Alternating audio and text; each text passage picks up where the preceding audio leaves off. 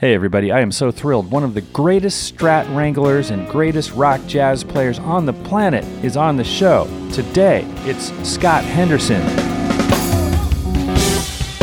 This is a track from his new album, People Mover. And of course, he'll be plugging in with us.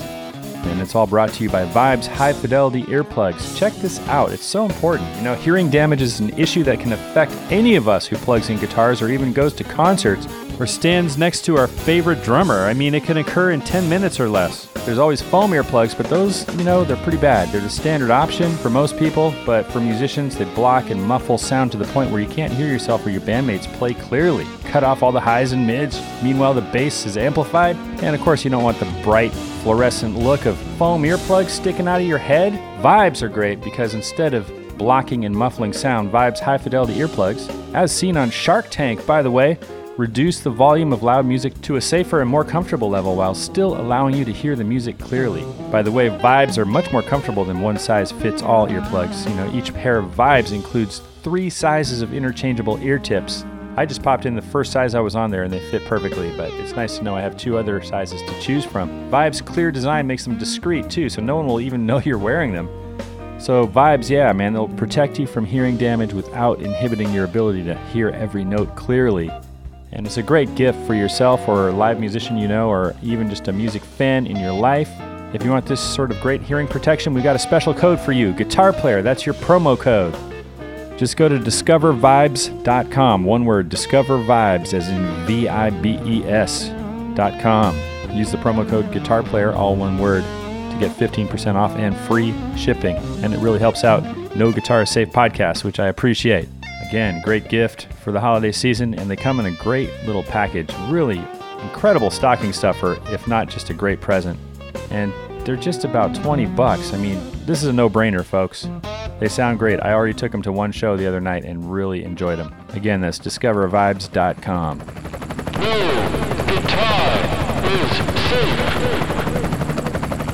Scott Henderson gets some killer sounds out of his guitars, and he's going to show you, for example, exactly how to make stuff like this happen.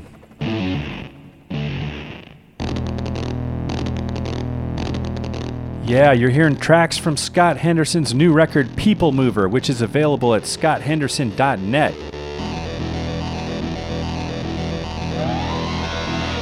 He would love to send you an autograph copy. Man, Scott is definitely a global treasure. I'm just going to say it, man, he's one of the top five Stratocaster players on the planet.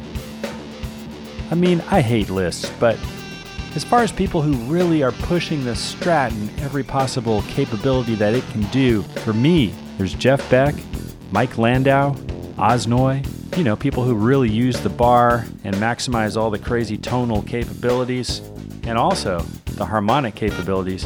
Again, I hate lists, but Scott is a legend, and I just love the way he handles one of them guitars. Of course, he plays a Suhr guitar. That obviously celebrates and innovates upon the great legacy of the Stratocaster from Fender. It's a really fun hang we're about to have. Scott also will show you some insane pedals and pedal applications. Yeah, like that one. No whammy pedal involved, just your guitar volume knob and a very cool fuzz pedal.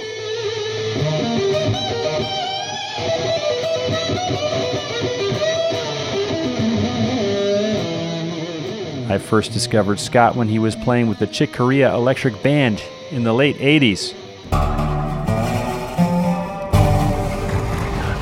Scott is also, of course, known for his work with the band he founded, Tribal Tech, Killer Fusion Ensemble. And of course, he played with Joe Zawinul for years. Probably my favorite keyboardist of all time, and definitely one of my favorite composers of all time. You know, he's famous for being one of the principal members of Weather Report.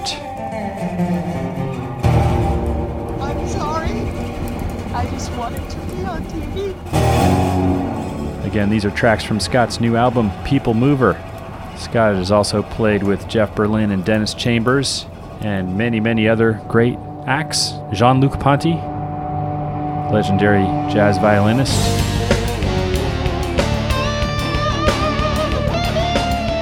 Today, Scott is going to plug into his favorite vintage Marshall, we're going to his Hollywood studio where he's in the control room with me, but the amp is in the other room, just cranked up. I mean, the cabinet. It's a nice way to roll. I play a little bit of acoustic guitar here and there just as accompaniment, but really it's all about Scott's playing today.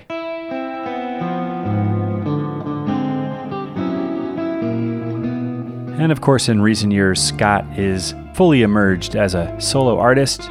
As I said, these are tracks from People Mover, available at scotthenderson.net. One more time, thank you so much to Vibes High Fidelity Earplugs for bringing you this great, deep, extensive interview and guitar plug in session with Scott Henderson.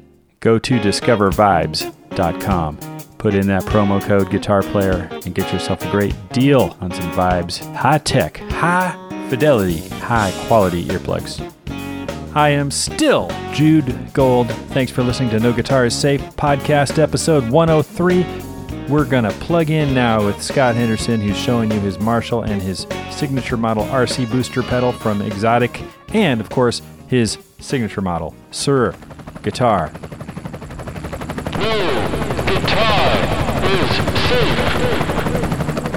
Yeah, this is just RC Booster.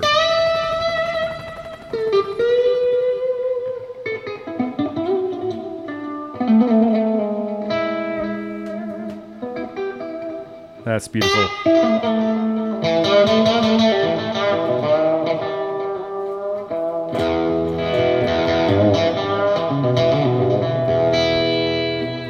And then if you know if you want high gain, it'll,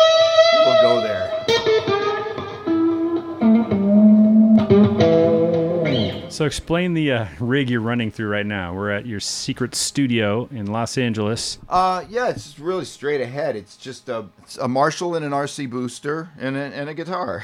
That's it. It's super old school. But it's cool that you have a you, you have a room too where you uh, Yeah, the actually- room is the cabinet's in another room and and mic'd up in a pretty soundproof room, and then I can crank it at all hours of the night. the and, uh, bunker. in the. Yeah, it, it there's probably a lot of reverb and delay because I'm used to playing with tracks, so uh, that that much verb and delay disappears when you're playing with tracks. But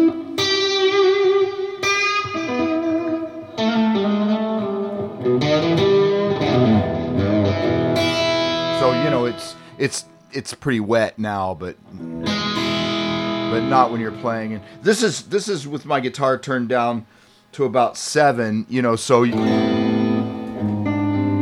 you know you can.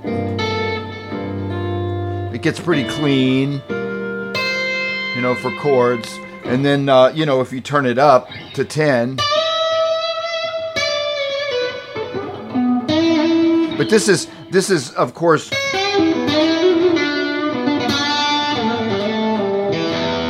is a this is the RC booster with just one channel, so it doesn't have the extra channel for gain. right. So if I use the other one and use both channels, it gets pretty gainy. You know, and I can show you some of those Well, you're sounds talking about if you the want to hear Xotic Scott Henderson RC booster. Uh huh. That that's the double channel one. Yeah. right, right. Right now you said This is the this is this was still my model, but a long time ago because um, with only one channel.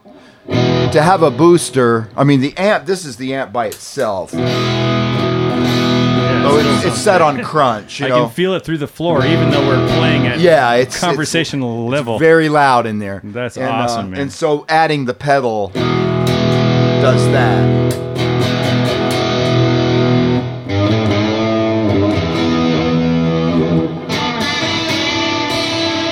Man, I've always just been such a fan of you. You've always been like Jeff Beck with a really deep vocabulary to me.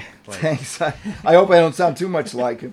Well, you're one of the most rocking dudes I know. Like when I think about MI and who's the most edgy personality, like who really comes across strong? Like remember once we had a staff meeting and you just walk in the room, you're like, "What's up, assholes?" like you are five minutes late. I'm not really an asshole. I just Not act like one. You're not at all. It's just so funny and, and edgy, and I just love that. Yeah, making friends all over the world. Oh well, yeah. You just keep it fun and interesting, man. Um, Well, tell me, you. like, tell me about your recent tour. You just what what countries did you just hit? we we played in South America. We started in Bolivia, and um, that's interesting because that, that's really high. Like La Paz is. Oh shit! Wait, way on. I up gotta high. turn this off. Oh yeah. Uh, just turn all the way to the left. twist this knob. Yeah, and that's um That was a little heater. You guys, everybody, it's been 54 degrees in LA. We're fucking freezing over here. Send help. yeah, it's it's just all of a sudden turned cold really fast. But um, we started in Bolivia, and I've played there before. I played there with Dennis and Jeff, and and uh, it's really hard to breathe because it's I forget how high it is, um, but it's higher than the highest mountain in the United States, so it's pretty hard to breathe. So I got through those two days okay without fainting. Actually, in the day and playing on stage, it didn't really bother me that much because I was concentrating on other stuff. But sleeping was hard because you wake up in the middle of the night and You you're know not what really helps you is just concentrate on the fact that you're not the drummer. yeah, that, or the singer. I don't know how people sing. oh, exactly. Yeah. Like, I and mean- every hockey team that comes there, I mean, hockey team, every soccer team that comes there, of course, loses. Oh yeah, it takes you a week to get your Yeah. blood count up. Now, Yeah. um, do you do you use the oxygen tanks, or because they only really help you for five seconds? Yeah, that's why I didn't do it because uh, you know Alan Hertz did that tour and he was hitting it, but Drummer. he's- Yeah, he said that uh, you know it didn't do much good because five minutes later you feel just worse. So, but they gave us these little pills. I think they have chloroform in them or something, and I took them. So I don't really know if it helped. I still couldn't breathe, but Placebo anyway, effect. yeah. But we had a good time, and it was a fun gig, and the people there were super nice. We went from there to Argentina. Back to sea level, so that was Yeah. awesome. and Well, uh, humidity again. you know what was really cool? We got to play in the same club for three days in a row, which is real rare these days. Everything is always one nighters. in Argentina? You Yeah, we got to play at the Bebop Club in Buenos Aires for three three nights, and the hotel was right around the corner, and the food there was amazing. So it was like a vacation. It was great. And from there we went to um, we went to Montevideo in Uruguay, played there for one night, and then we went to Brazil and played at the Blue Note for two or three nights. So that was fun. And did you Yeah. do Europe too, or Yeah, well, then after that, we came home for a week, and then we went to Asia, and we started in Japan, oh my god, and we played two two nights in, at the Cotton Club in Tokyo. Then we went to China, and we played a bunch of gigs in China. We played two nights at the Blue Note in Beijing, and then two nights at the Blue Note in Shanghai. Then we did about six other gigs around China. Then we flew directly from China to Europe, and then. I just in, love uh, that the world loves Scott Henderson. You know what I'm saying here? Like I don't know. I, we have our little fans, pockets of fans here and the there. The fact that you every year you do some crazy world tour. That's fantastic. Yeah. The world supports it. I know America is not always as supportive of instrumental music as as the rest of the planet is. so I love that true. about the rest of the planet. What's up, US? Come on, step it up. It's a problem. I mean, we are playing some U.S. dates here, but it's just uh, New York and Chicago in January, and, and Oh yeah, where are you playing? Iridium in New York and Reggie's in Chicago. And Rad. That's the only two cities that offered really good money, so that we can afford to do it. Because I've got two guys in Paris that have to fly all the way here for that, but they're coming for NAMM anyway. But still, just Yeah. Tickets from LA to New York and hotels. And the, the thing that really kills us is gear rental because we Right. have to rent gear at, at these Now, places. do you bring one of your Suhr heads on these world N- excursions? No, or- I mean you can't. I mean, I have a duplicate rig in Europe, but those that's only for when we're driving. You know, Right. where where we can we're in the van. But Right. if we fly, I got to rent gear. So I rent a uh, Marshall JCM 2000 head, which is Yeah. about the closest thing I can find to to like an Yeah. OD 100. And those or are everywhere. Suhr- Yeah, those are easy to find. Let me guess, not the three channel ones. No, the regular- ones. They sound so different. They Yeah. much warmer. Yeah, they're they're. It's actually you know the reason I got that amp or started renting that amp is because I saw Jeff Beck use one at the amphitheater when I saw him play with Jennifer Batten, and I thought, Yeah. well, his tone is really good, and I mean he can get good tone out of everything, but if he's using it, I, I figure this has got to be a decent amp. So I tried it. And it's not quite as warm sounding as the Suhr or an OD 100, but it does the job, and I can I can get through a gig no Yeah. problem with it, and it's it's fine. The the important part is the cabinets because I've got to have greenbacks, and so I have to rent these cabinets. They're called um, Marshall BX cabinets, and the B means that it's a bottom cabinet, it's not a slant, Right. and then X means that it has greenbacks in it. And luckily that those are new. They make those now. So, you know, it's an easy thing Yeah. to find. Now, do you use two cabinets? You're, I believe you're one of the guys that taught me about if you, you run Yeah. a Marshall through two 4x12s, it's Yes. it's not necessarily louder. It just sounds better. Well, when you run the amp at eight ohms, that's what it was meant to run at. Yeah. Like, because those amps were meant to run two 16 ohm cabinets. So, and what happens is when an amp, w- when you run a, a Marshall, this design of a Marshall at 16 ohms, it sounds quite thin. It's a very Yeah. thin sound. It sounds smooth, but it's very it's thin. Now that I have the heater off, let me hear some more of this beautiful Yeah, this um, this- sounds like um, an angel, man.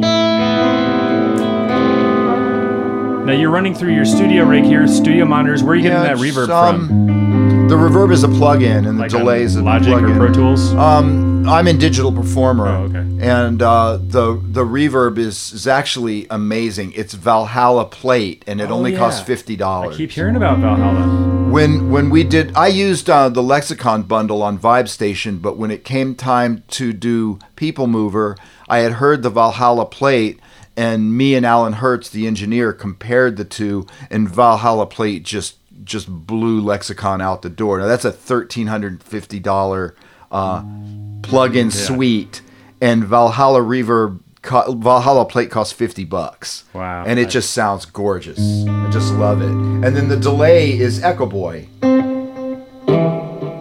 Right. Play a And little couple, couple notes. Yeah, and that's that's it.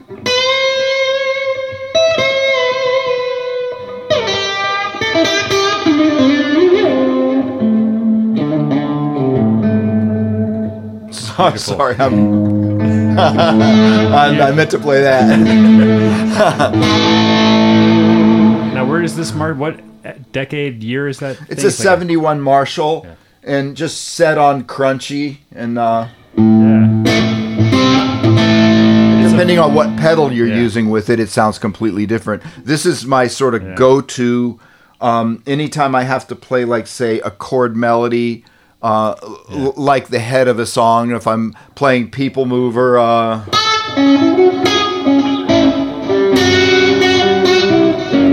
this is the pedal I would use for something like that, or any kind of a thing where it's it's got to be chords and melody at the same time. This is the boost pedal that I would probably use. Beautiful. What about like the clean stuff at the beginning of, say, Transatlantic?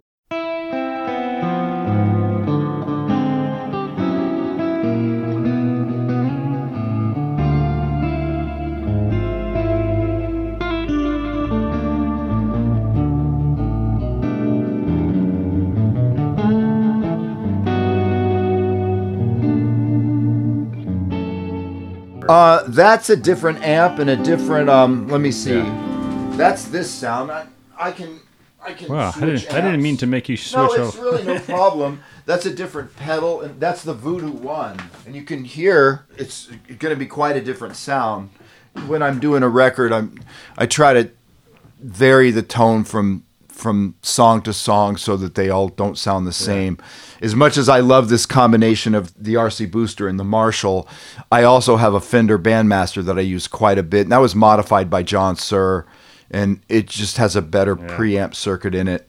And um, the RC Boosters doesn't sound that great in the Fender. It doesn't sound as full, so I usually use the Voodoo One. That's the pedal that Mike Landau made famous, and I think he still uses it on stage.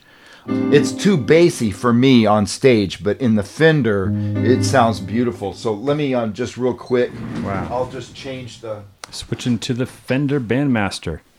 Do you think that pedal would sound like if you have if you were stuck playing through a Fender Twin? Would it would that be the pedal you would use? I wouldn't play through a Fender Twin. That's what I usually end up playing through. I will if you're renting. Yeah. You know, you know, you might try renting a Hot Rod DeVille because those sound pretty decent. I think they sound better than a twin, but depends on how much headroom you need because Yeah. a twin is a lot of headroom and, it, and, the, and the DeVille doesn't. But this is the Fender, and um, and you can see that with the RC Booster, it's it's a more scooped out sound, but it also sounds kind of small because the, the, the Fender doesn't have the bass. It just doesn't have the low end. But if I switch to the um, this, Sorry, I wish I could help you. I'm That's okay. across the it. across the room. I got it. So this is called guitar player yoga. When you're like trying not to drop your guitar and you're bending in some crazy Yeah. twister position. Like Now you're gonna hear it sound. It's gonna sound huge now. Wow. Yeah. Yeah. Is here all the low end comes back. You still get all the Yeah. sparkle, you know. So yeah, these are.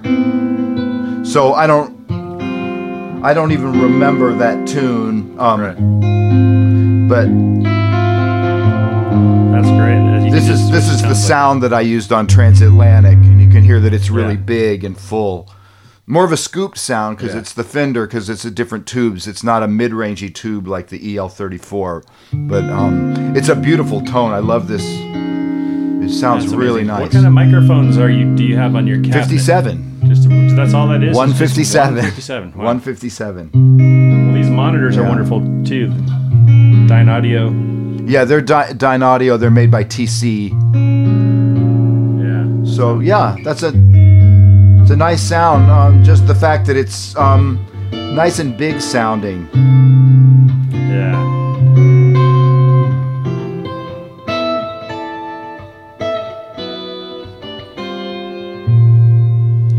Yeah, cool. I just I've always felt like jazz lines could be played with distortion, and there's there are a lot of traditional jazz players that use a big box guitar, Yeah. and a little polytone or something, and it's always Yeah. left me flat. Yeah. To me, you are just one of the greatest examples of living proof that a jazz line can come through with a rock tone and a and a vibrato bar. Yeah, it's very saxophone like. I mean, I mean if you think of saxophone, saxophone's basically a mid-range instrument that can sustain notes. So I don't see the guitar as being really any different than that. And saxophone is legato. You know, saxophone players don't tongue every single note. They don't ta ta ta ta ta. They just blow into the horn and finger the notes, which is basically the same thing you get with the guitar when you do hammer-ons and Yeah. pull-offs, right? So you know you can play Yeah. jazz lines. Um, you know instead of like I don't even know how I would pick a line. Um, I I I. I mean, I just Yeah. you know it's it's all it's all it's all done with hammer-ons and pull-offs. Yeah. I pick Slides. very little slides and whatever. In fact, a lot of people it's funny that a lot of Yeah. people think I'm using the vibrato bar all the time when actually what they're hearing is me bending and sliding, Yeah. and it's not the bar. Show us know. one of those bends that's Some uh, sometimes it could, is could be construed. like if I'm.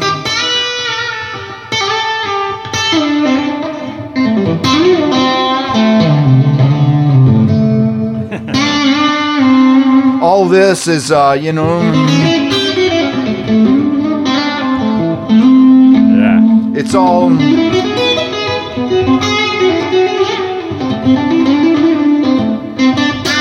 Yeah. It nothing with the bar. Did you, know. study a lot of so- sax lines and learn them? Well, yeah, I mean, I think all jazz guitar players are influenced by sax players. They have the best lines, and of course, they're not always easy to uh, execute because they don't always lay well on guitar. But if Yeah. you, I've always tried to find a way where I could play them without picking, and if I can find sax lines that work on guitar, then I definitely use them, but not long lines, you know, because Yeah. most jazz musicians are very careful not to learn anything more than four to six notes long because if you do you just become a lick player. And then then it sounds like you're just quoting other people instead Yeah. of playing your own stuff because the longer the line you, you learn the less likely you are to use it in one of your own solos. So the idea is to look at it as like a language like we use words.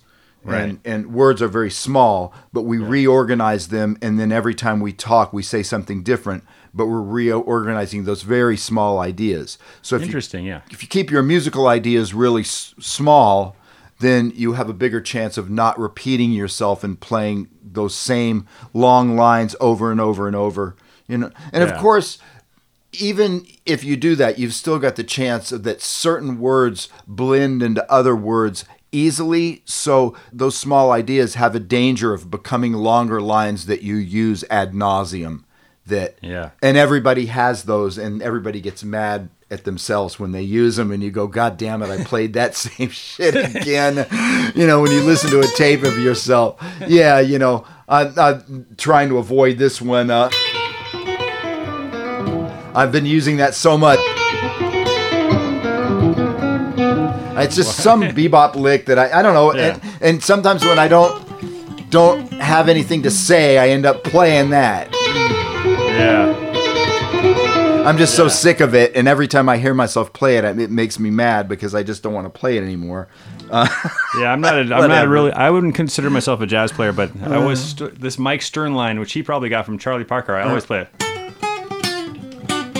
Uh huh. Yeah. Well, it probably came from somebody, you know, and and And it's yeah, I find myself using it all day long. I can transcribe just about any jazz guitarist and and hear lines that I Yeah. know for sure came from Coltrane or Charlie Parker are they're just sort of like these jazz cliches that we all have in our playing even the most modern guys like Rosenwinkel and those guys you can hear little Yeah. bits and pieces of of stuff that's very traditional you know and there's nothing wrong with that but Yeah. they've gone so far those guys have gone so far in adding to that vocabulary and making stuff sound like them. And I hope I'm one of those guys. Uh, If I'm not, I want to be one day one of those guys that you know that you can recognize immediately that that's them with their own vocabulary. and I, I, I would say you are. that's the that's the goal. You know, My single to- biggest thrill of working at MI for 10 years, well, really four years, is walking down the hall and hearing you coming, your notes coming pouring down the hall. It's incredibly thanks, identifiable. Thank anyone, anyone will tell you that who knows you. I, I appreciate it. Um, And uh, well, tell me this: like you got your start, as I've, as far as I know, you got your start like digging the classic rock. That well, it's now it's classic, the Led Zeppelin and all yeah, that yeah. stuff. When I was when I was young, I played um, in a lot of cover bands, but I was always lucky to find musicians to play with who had my same kind of mindset. Is to let's this is just a gig and a way to make money. Let's also try to make it fun. So Yeah. we didn't just stick to like like say okay we're only gonna play Linda Ronstadt and and whatever was really really popular at the time. We also played ZZ Top, Led Zeppelin, Deep Purple, and later on in in bands when I got more of a, a, a jazz vocabulary, we played a lot of Steely Dan, Weather Report, and originals. You know, so and along with our, but in on the other hand, we also used it as a vehicle to learn how to play because we would I would get up on stage and go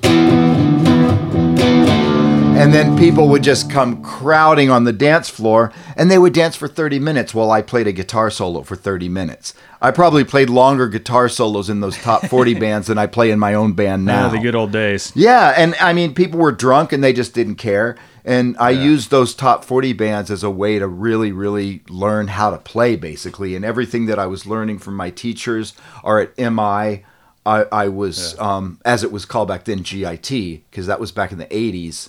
I Yeah. was using those ideas I learned at school every night on my top 40 gig. And just trying to, I wonder if this will work in the middle of cocaine. So where where would you branch out? Like that must have been one of the first times that that era for you when you started to branch out of Clapton licks. And how would like what would you how would you stretch out from there? Where where were your first? Oh, man. I mean, What were the first limbs off the tree? the, that- the whole the whole thing about just playing those kind of you mean to like to take it out? Yeah, like just something new that where you Oh, I- found a new doorway. What i have the- no idea. I was probably just learning different modal ideas. You know like like in other words if that was a mixolydian thing instead of learning this it, it became this. You know it became mixolydian and all the licks came from mixolydian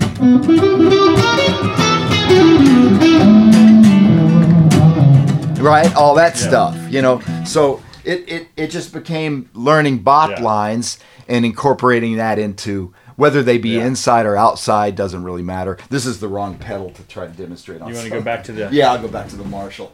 But um, yeah, I mean, just learning uh, different lines and learning um, jazz lines and, and and sticking them where they don't belong in rock tunes. There was a big period of time when I came here to LA from Florida, like I came here in 80 and didn't really end up getting any good gigs until like around 83 or 84 when I, I played on Jeff Berlin's Champion record and started to be known as like a, a new guy in town, started to be to get uh-huh. some gigs like Jean-Luc Ponty Yeah. played with him for about four years. And then I got to really play the stuff I was learning in the context it belonged in. Whereas before I was playing it completely out of context just for practice. Now I had a chance to finally play those things that I learned in a real, you know, with a real original composer like Jean Luc or, or, or Jeff. At that time, Yeah. Jeff was composing a lot and had a band. Yeah. And, uh, yeah. Our, our friend And- Jeff. and that led to tribal tech and led to all the other gigs. Yeah. Well, I mean, really, when you think about it, I haven't done that many gigs. Just basically Jean Luc, Chick Corea, and Joe. And I was only Yeah. with Chick for a couple months. That didn't work out too good. That's funny because uh, for kids of my generation, a little younger than you, when I was like uh, 13 or whatever, that's when I discovered you on the Chick Corea Electric Wow. Band record. That, that makes me feel really old. Thanks. It's not that much of a difference. uh, it's a big difference, man. 10, I'm 65, 15, so yeah. so you know I've been doing this for a long time. Yes, so, man. 16 years. That album was incredible for its time. Yeah, I actually hate it. Um, Is that because it's so polished sounding, or it's it's uh to me that album has no soul you know Right. like like uh, and and i don't honestly i mean you know what? I'm really not a, a I, I feel very co- uncomfortable talking bad about other musicians but basically you know what's going on with him is he has a very and has had for a long many many years kind of turned his back on anything that was remotely similar to what he was doing before Scientology, which was really playing the real shit and playing the hell out of it too, because he's a monster, you know, a musician. But I thought that album that I'm on was was sort of like the top 40 version of Chick Corea.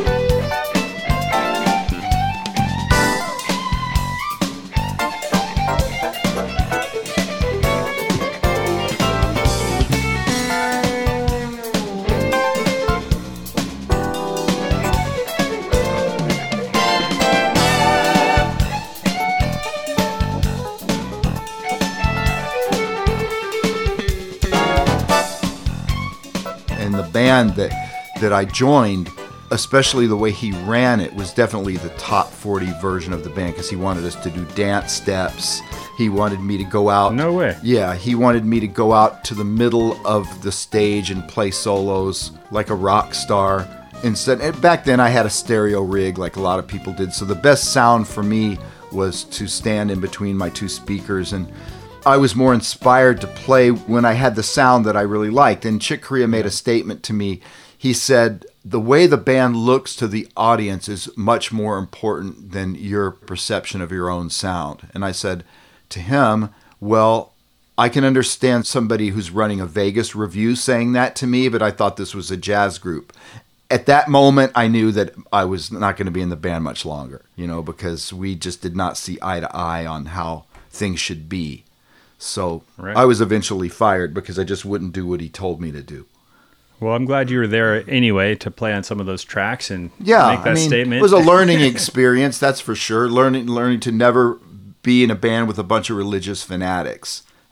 yeah. yeah, Yeah. I'll never do that again. I feel you, brother. And you played on King Cockroach and a couple others. Yeah, and I think Carlos Rios was on that record too. yeah, yeah, Yeah. absolutely. When I saw Yeah. the band at the jazz festival a few years later um, at the Greek Theater, yeah, I think it was Mm-hmm. Gambale on guitar. Uh, yeah, and he fit in that band because he would just do anything Chick told him to do. He'd jump off a bridge if Chick told him to jump off a bridge. So, you know, whatever. Now, you, that's now you'd probably jump off a bridge if Joe Zawinul told Probably. you to. you know, Joe has always been a big, big, big idol for me. Um, I believe he's one of those rare musicians that only comes along every hundred years. He's like a Mozart.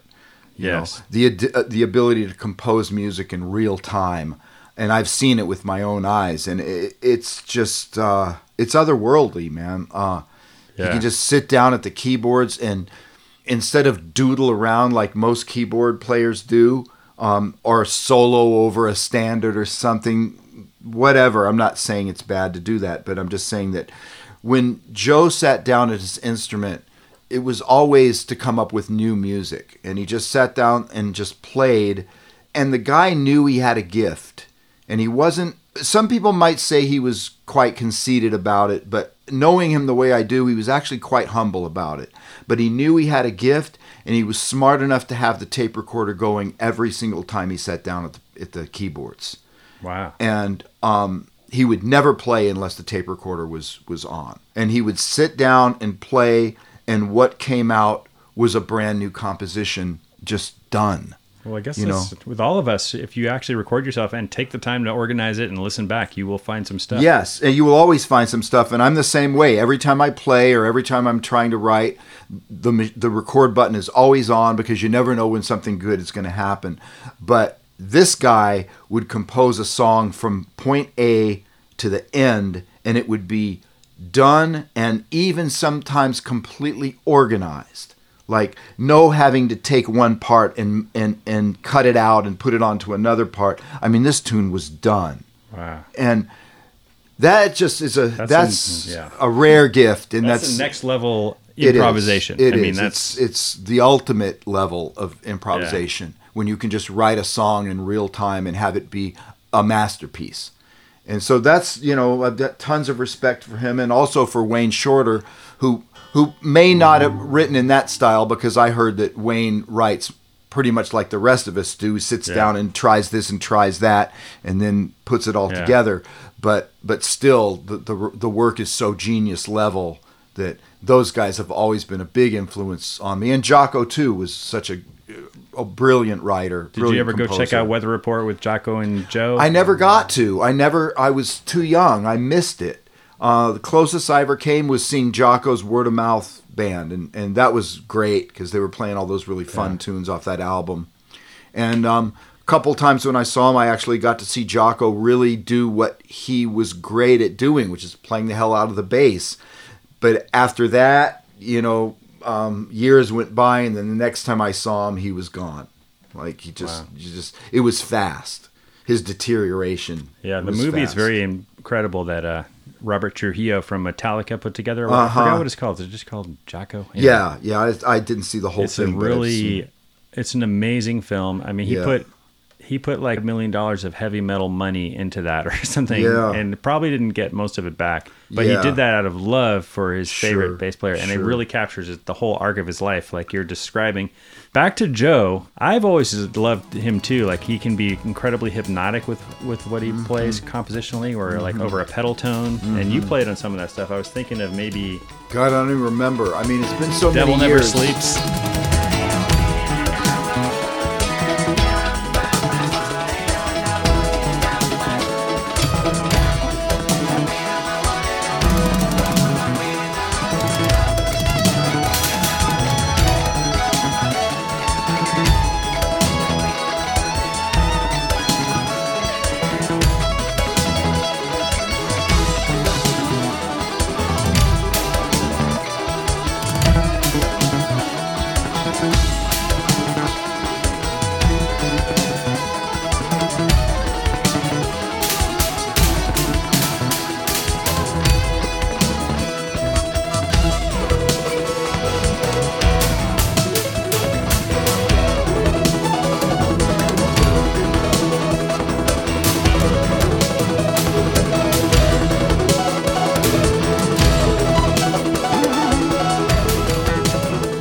Yeah, this is this is we're talking 20 years ago, Yeah. so I don't really remember. Um, I know I played on two of his records, and I think I'm on a third one, which is a live record. but I don't really have much memory of the songs or anything that I played with him. I and in fact, I never really learned anything from him because he wasn't the teacher type. But you studied his music, like No, there- I if- studied if, it I were for to ask you to show me a couple of chords in the style of what he oh, would do, of course I could do that. Show I me mean, I some- know what is I Joe to you on guitar? Well,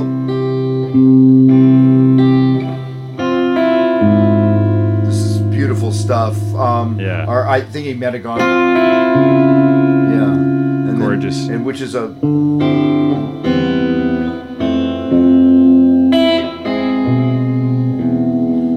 some of this this beautiful modulation here, which is and if you explain That's that diatonically, you know, you could you could explain some of it diatonically. Because here he's starting with a one chord, making a major seven, C major seven. and going to an F, but an F with a D flat in the bass, which resolves to a D flat, a D minor, and then what this basically is is A minor with uh, E in the bass to F. So we're still in the key of C, but then he switches from uh, F minor, but then but he puts a B, which makes it a diminished kind of thing.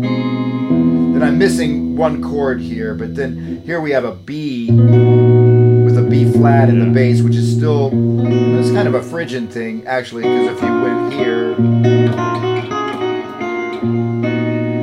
then who knows why he went here? This just sounds good. Then he, he goes to a and then adds a ninth. So. Um, I think he goes here. See, I love this stuff through a Marshall. It's beautiful. yeah, I believe that was here. Now this he goes back to it's like a B sus flat nine, but then What then song this is this? Orphan. Orphan. This is F minor sharp. So he's back in the key of C or G actually. That's the four chord So now. did you just transcribe this yourself, listening to the keys, and Yeah. wrote out your own chart and Yeah. memorized it? I love this part, this nice modulation here. This is beautiful.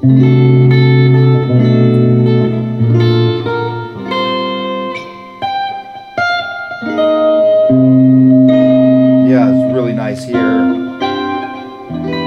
Oh my gosh! It's just gorgeous Would stuff. you play those chords along with him, or Yeah, we did that song as a duet for a little while, and he actually one thing that was kind of funny. You know, he's like Mr. Improvise. He doesn't like to learn stuff, even though he has to, because he has to learn his own music. Yeah. And um, it was funny that we tried playing this song, and he would just improvised through it. And I told him, Joe, you know, I mean, no offense, but Wayne's improvisation made this tune into like classical music. If you don't play what Wayne played, it's not the orphan. And he agreed. And Like- he learned Wayne's whole thing. it's imprinted you know. on all of our ears? Yeah, now? because we've heard it so many times. And and so he learned, he got up a sax sound on his keyboards. He had actually a, a sample of Wayne.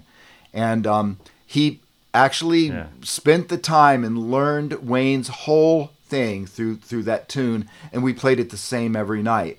And and I asked him one time I said, "Joe, if you don't want to play this anymore, I understand that it's, you know, it's not your thing. It's like a learned thing and it's and and he said, "You know, he, he said I actually enjoy it because it's a tune that I can just not have to think on and just and just play. well, you that's know, good, just, Scott. just play it. That's called managing your boss. Yeah, well, Which you did. I got to do it a couple times. Actually, you know what, Joe? Joe kind of needed to be Yeah. managed sometimes because if it was up to him, he would just jam for half an hour and and not, never stop because Yeah. that's how he wanted things to be. What he told me is that Jaco was his sort of like arranger in Weather Report, and I became his arranger in our band. I was the one that had to say Yeah. Joe and looking at my watch, going, "We've been jamming. You know, the audience is getting bored. Let's give you another know- tune." yeah, I mean, we don't want to play three tunes the whole night, you know. And Yeah. and I, but he got It's not pissed the at me a 55 lot. bar, Joe. Well, yeah, he would get pissed because you know he'd see me looking at my watch and we'd go, "God damn it!" But I think he knew that if we didn't do that, and if we didn't, and if I would say, "Okay, let's go to the next section now. Let's let's go here," and sometimes he would even just let me cue the band because he knew he wasn't going to do it. And when I cool. when I watch uh, footage of Weather Report, it wasn't like that. It's like they had they had a certain number of bars, and then they went to the next section, and they played the tunes very similar to the way they were on the records. But Yeah. when I was in the band, Joe had gotten into this kind of African music thing where it The was a- it was just yeah, and, and one chord for a long time. So it was more difficult to get him to play an arrangement, which I Yeah. I can't say I blame him. The guy's been playing arrangements all his life, so maybe he just wanted to jam over one chord, and that was the next thing he was into, you know. And who am I to Yeah. say no? Don't do that. Man, I love I love his stuff so much. Weather Yeah, Report, me Led, too. the Led Zeppelin of fusion. Exactly. And, um, Uh, and, and and you're exactly right because when I look at Led Zeppelin, even though all the players are, are excellent, it's the tunes. It's Yeah, the beautiful writing that made together. them the best rock band in history. And Weather Report's kind of the same thing for jazz. It's like the best jazz music ever written, in my opinion. Um, Yeah. Even though you wouldn't call it traditional jazz, uh, let's say the best jazz fusion music ever written, because of Yeah. course there are some beautiful. It really jazz is jazz fusion. It's not rock fusion. No, it's jazz, jazz fusion. fusion. Uh, It's because it's coming from it's coming from Miles Davis. It's coming from albums Yeah. like Nefertiti, where those guys were starting to experiment with a lot of space, and everything wasn't so traditional, just walking bass and and and spang lang lang on the cymbals. Uh, they were really starting to experiment with other types, and then by the time Bitches Brew happened. Miles had immersed himself fully into that experimental stage of music, and that's basically where Weather Report's roots came from from from that era of Miles, you know, and um, they just kept it going, but they put more of a compositional twist on it, you know, their Yeah. their thing. Well, I hear a little bit of voices on Transatlantic. I said, you know, Zawinul always have these voices, and you got some that's voices Kinsey's in there too. influence. Yeah. I asked Kinsey to play percussion on the record, and because I felt those Yeah. tunes just needed it, and Kinsey said, "Hey, what if we put some voices in here?" And, and I was like, "Oh boy!" But then he just he chose those those ones, and I really liked them. So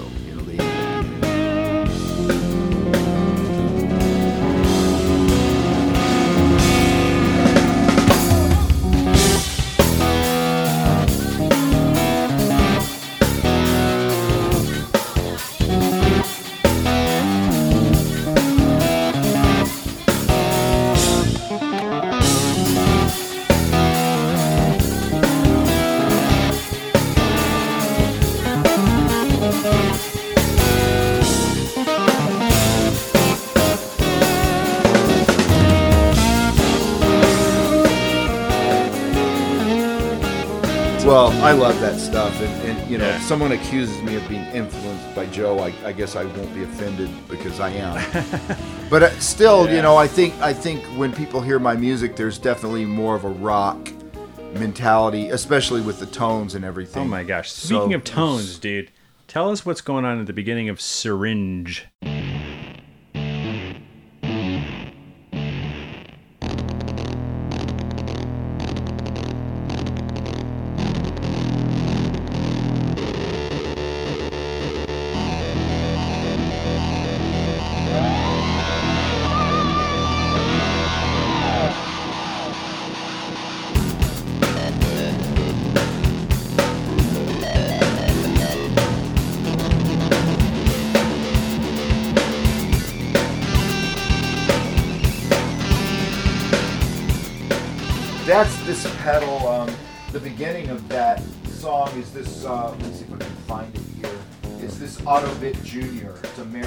Meris Ottobit Junior, and it does some pretty amazing stuff. Spelled O T T O.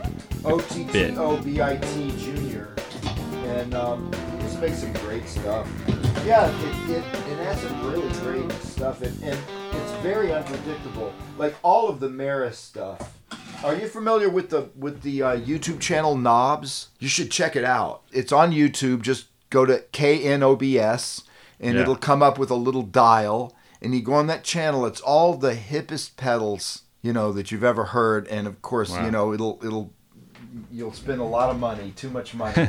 And Is I this where you saw the auto money. That's where I saw the Ottobit Junior. Yeah, and I said I gotta have this because it's, it's too badass not to own this this pedal. It's amazing.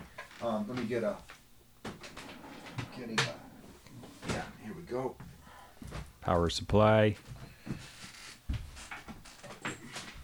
I can't promise that I'm going to be able to dial up the exact sounds that I got because I messed around with it quite a bit before I was able to get something that I liked that, that I thought fit the tune.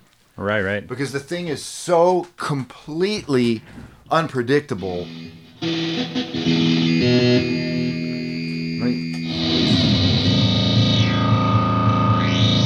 Oh man, it's just that's just like your guitar just sustaining. Yeah. There you go. Now I would call that a Yeah. usable loop. Is this like you had to, you didn't even touch your guitar that whole time? It was like one string Well, ringing. yeah, I just hit an E string. yeah, yeah. and that was all. and the pedal does the One rest. note. Yeah, but you can do if you play. I mean, you can obviously make it.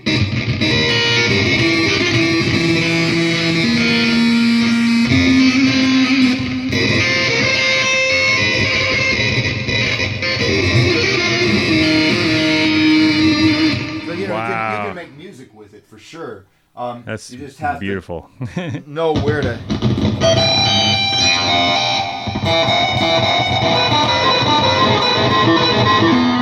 Sounds more, more like It's like a fuzz mixed with now. a ring mod. Yeah, yeah. Let's see if I can. I'm not having any luck here. ah, there we go.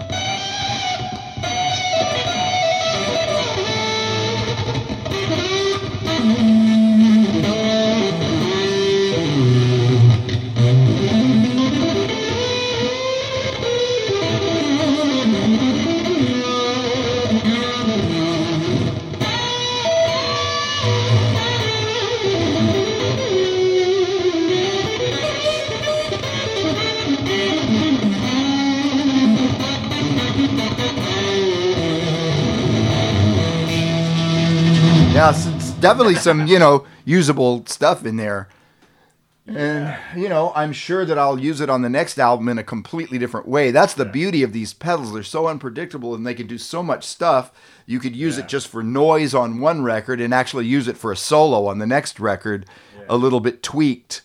Um, one of my favorite pedals, I am crazy about this thing. Man, we are we are in the golden age of guitar pedals and like TV shows.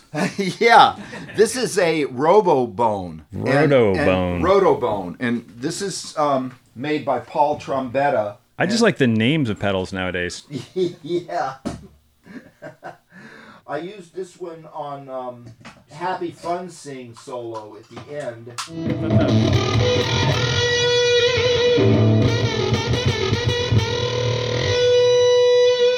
Now, if I if I if I turn the tone down or if I hit softer, one of these knobs will make it sound kind of normal until you hit hard, and then it'll do its thing. Now it sounds kind of normal.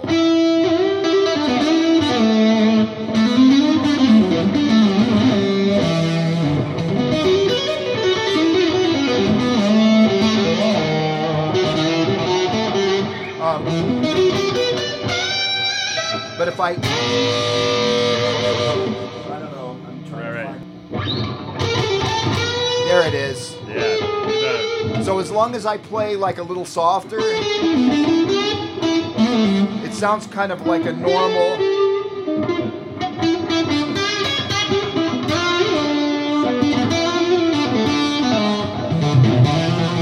Sorry, I'm overloading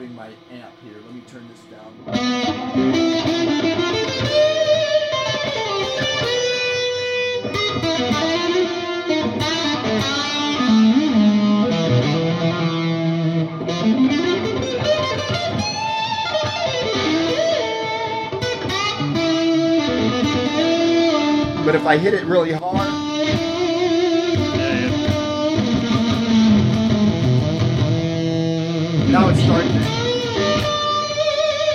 Now it's really starting to do its thing.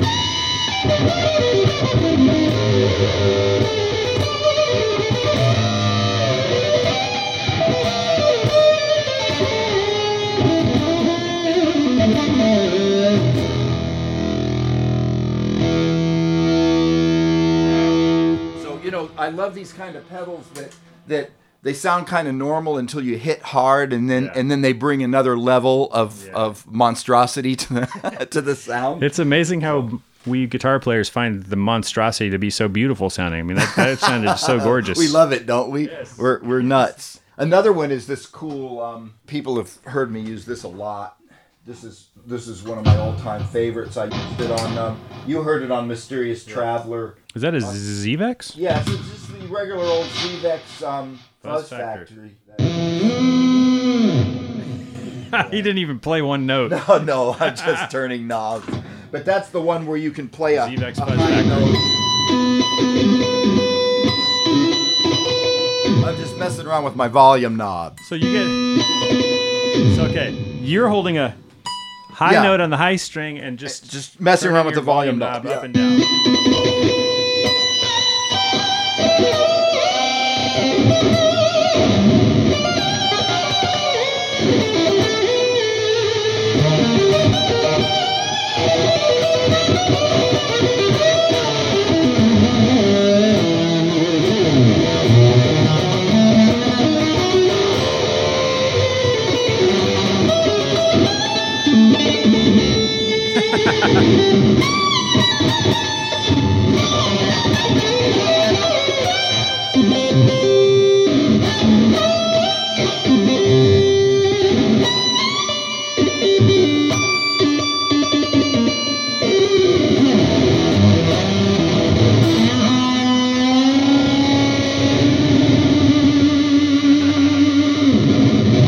Love it. It's just so noisy and wonderful.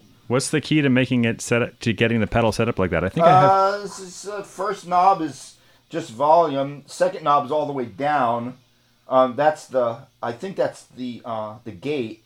Third knob is at about like one o'clock. Fourth knob is all the way up. That's the gain. And then the sustain knob is at about like five o'clock.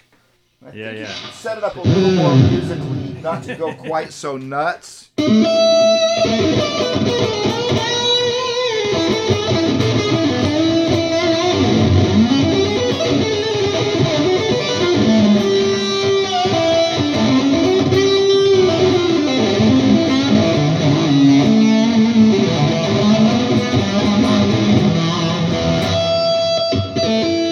Still kind of going nuts.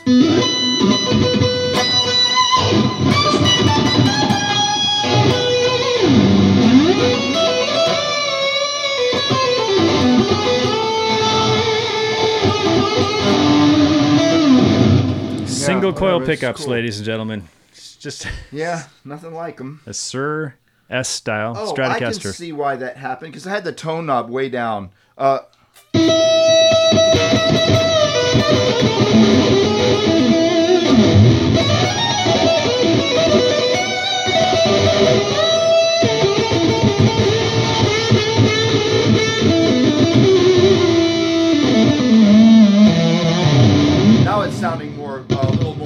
more, you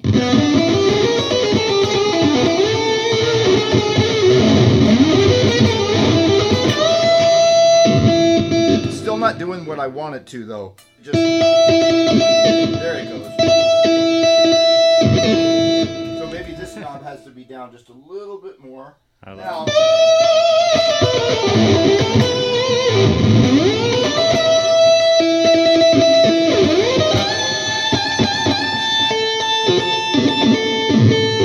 yeah, That's, that's yeah, the volume knob doing that That's what I jump. wanted it to do. Man, you turn your volume knob into a whammy pedal. That's nuts. Yeah, yeah, kind of, kind of That's- works like that. Yeah, that's fun. That is so gangster. Yeah. That's beautiful, man. I love the noise. Uh, you always give such great guitar tips too. Like one of the best pieces of advice I ever heard you tell a student once was, "It's not what you know; it's what you can do with what you know." I mean, Exactly. yeah. I mean, Like that's the rule of law in music. Pretty much. Think about the guy. What's who did Rumble? He, know. he crushed it. Yeah. That was a huge song. That was two yeah. chords. Yeah. Yeah. Okay, Yeah. maybe three.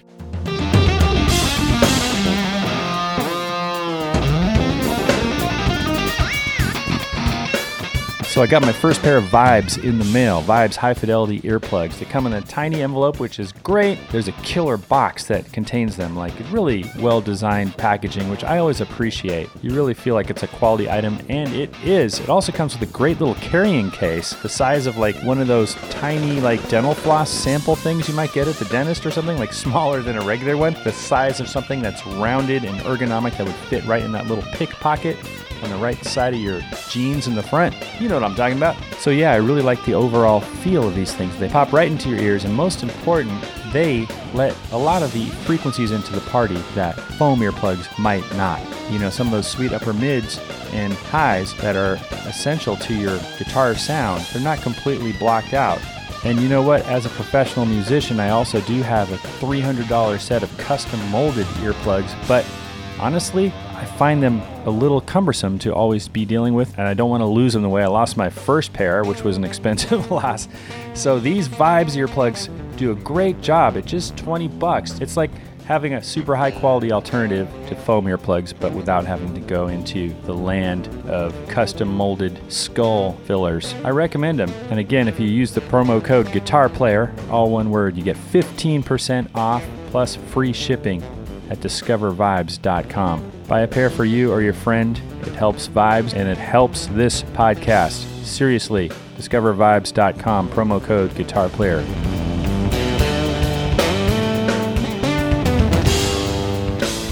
Well, you always have some really good practical tips. Like you've pointed out that just sticking to scales can be kind of predictable half step, whole step Sure. motion. Yeah. How do you get out of that? Well, you know, by intervals? spreading your intervals out across the strings and just learning maybe maybe more arpeggio ideas, you know, learning that you can play D minor by going instead of yeah, instead of going you know, you, you know, I mean by Right. by that whole scale bullshit, you know, that all you need is just a couple no's.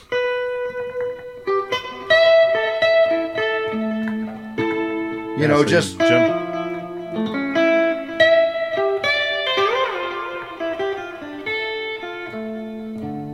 you know, I'm Yeah, it just I'm just I'm just You're, you're not trapped into uh, neighbor tones. You're not. What's the word? You know that kind of scalar motion. You're not trapped. No, into no, no. I, I don't even think about scales anymore. Yeah. I think about intervals and just the intervals that I hear. Yeah. You know, I skip and I just skip around on the neck.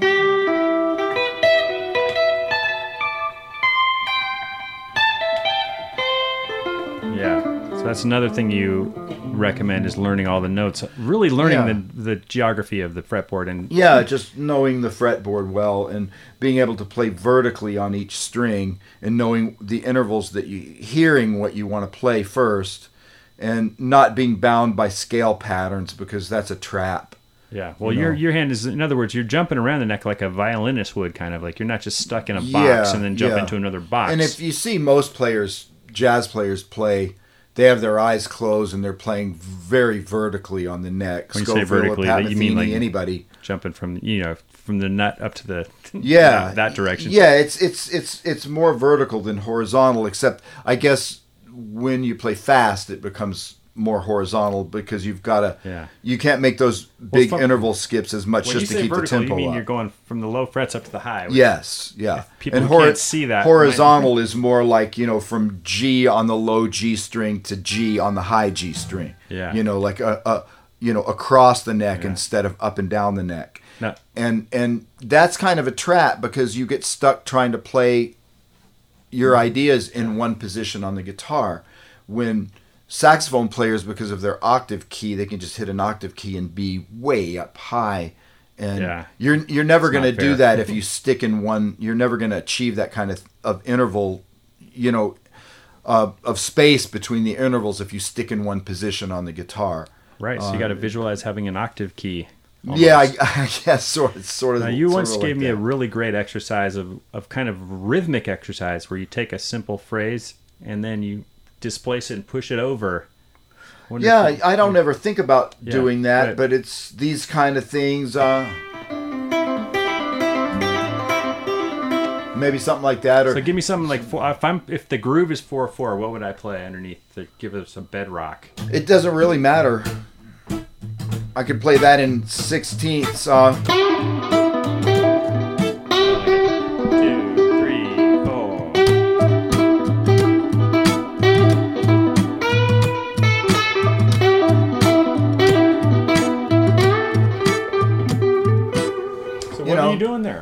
playing fives over one, two, three, four, five, uh, seven.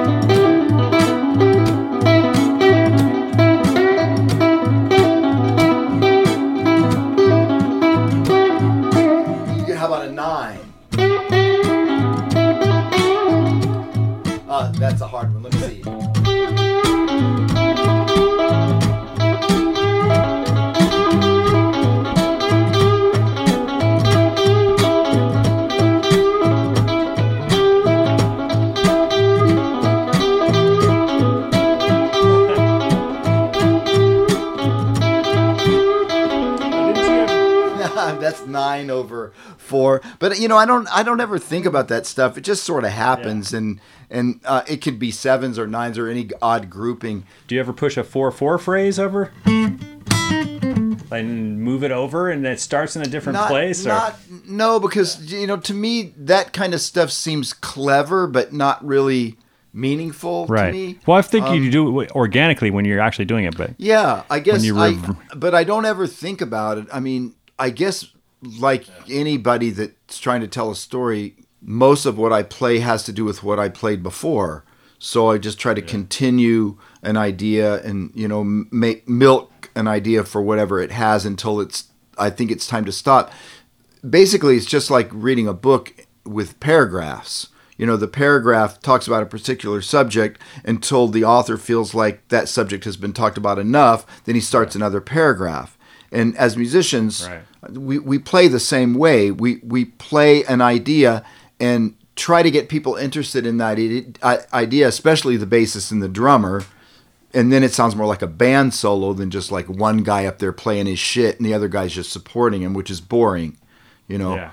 I, I find that my favorite solos always involve the band in some way, the bass and drums. I'm not saying that they jump on his rhythms and copy them, but they have a way, good bass players and drummers have a way of knowing to change up their thing to fit what the soloist is playing. That doesn't mean copying it rhythm per rhythm, but it, they just change it up in some way. Then when the soloist decides to go somewhere else, they go somewhere else. So it sounds like the landscape is continually changing to back up the solo. So this is what makes solos really interesting. And that's been going on ever since the days of Led Zeppelin because Jimmy Page often played things that he'd played like some kind of a vocal trade-off with Robert Plant and then then then he'd start his own solo and when he started his own solo the drummer would go to his ride and you know and and it would be like a different landscape. Yeah, right, sometimes, so- sometimes Bonham would push the tempo a little bit too. Yeah, which is, it just- no click track. You know, that's what I Yeah, I mean, just those things that have like band interaction, those are the most fun things about solos for me. It- It's not that I can't get off on just listening to a great solo all by itself and, you know, wonder at the great arrangement of notes and lines and intervals and stuff, but when the band is playing along with it and when the band is really supporting it and there's all these events going on within the group, to me that's when it's the most interesting. But sometimes on your studio albums, don't you r- overdub the solos entirely later?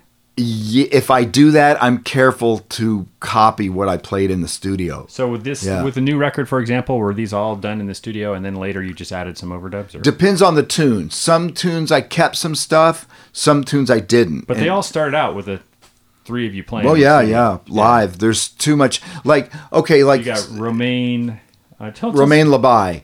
Romain Labaye and Yeah, and Archibald Ligonnet on drums. Yeah, and we went into the studio and played as a trio just like another gig that's why i like to um, that's why i like to play on the road and play the songs on the road for a long time before we go into the studio for at least six months and so that when you go in the studio, it's just like it's just another gig. You know, you just Yeah. play and it's like you're at a gig, and the only difference is we might take two or three takes of the tune and pick the best one. Where did you track him? Um, just down the street at um, King Size Sound Labs. Beautiful recording studio. They have a wonderful Neve board, but the room, unlike some of the studios in Hollywood, it's not like one of those big boomy rooms where there's a lot of um, room sound with the drums, which is would be great if you wanted to record a, a rock album. You'd have all this ambience with the drums, but we're playing a lot of funk and tighter music, so we don't want that big room sound that you can't get rid of. So this is a nice tight room. It's still big enough to make the drums sound good, but it's nice and tight and and dry enough that when you play funk, it sounds like funk. But the main thing is the Neve board because that's such a big part of. Um, I love that sound. I can't get away from it. So I'm not going to do a record without a Neve board. That's that's my favorite. That's my favorite board.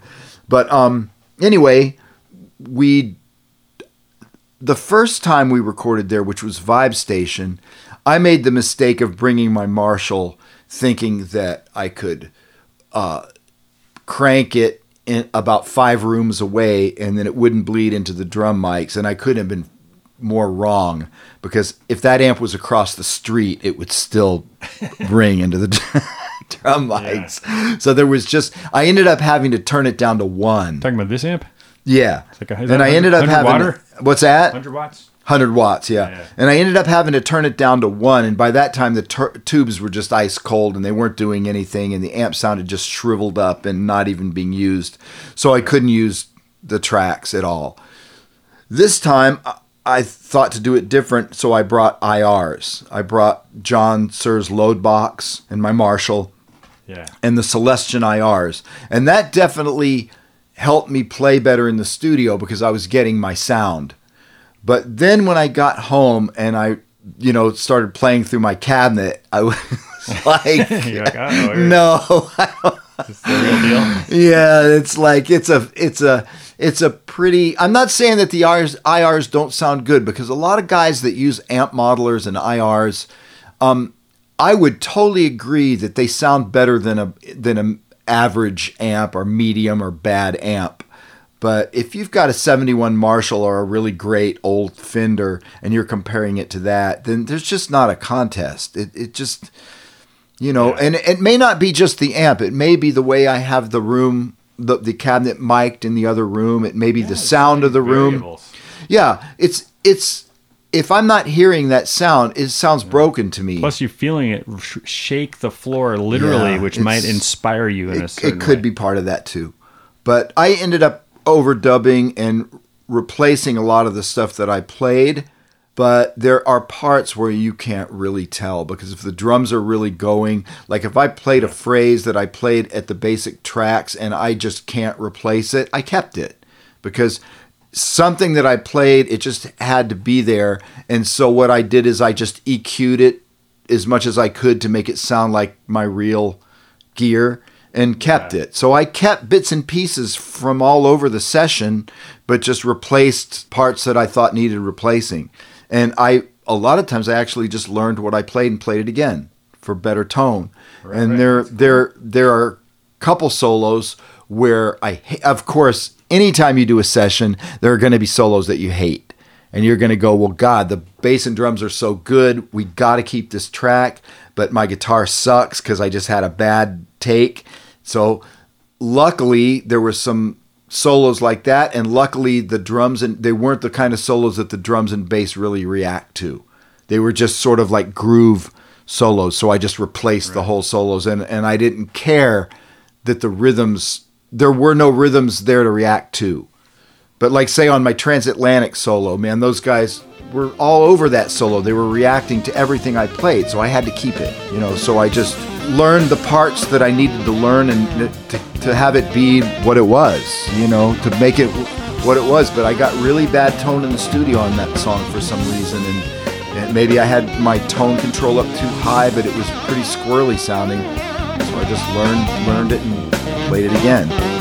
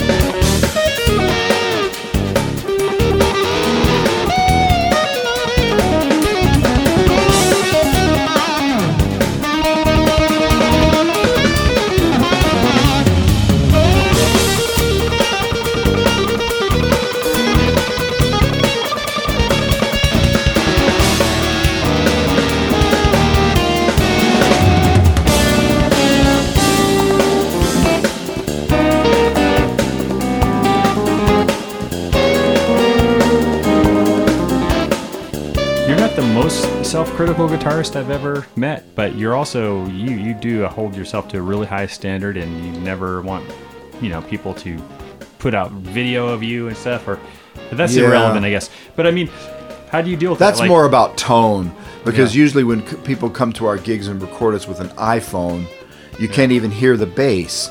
So it just sounds so stupid because you're listening to usually this really honky mid-rangey guitar tone which the iPhone microphone picks up and doesn't pick up the bass at all. So you're in, ending up with a really terrible sounding video. So I pull those down. But but a guy came to Vegas and recorded a couple tunes and I kept them on. I don't take everything down, Right.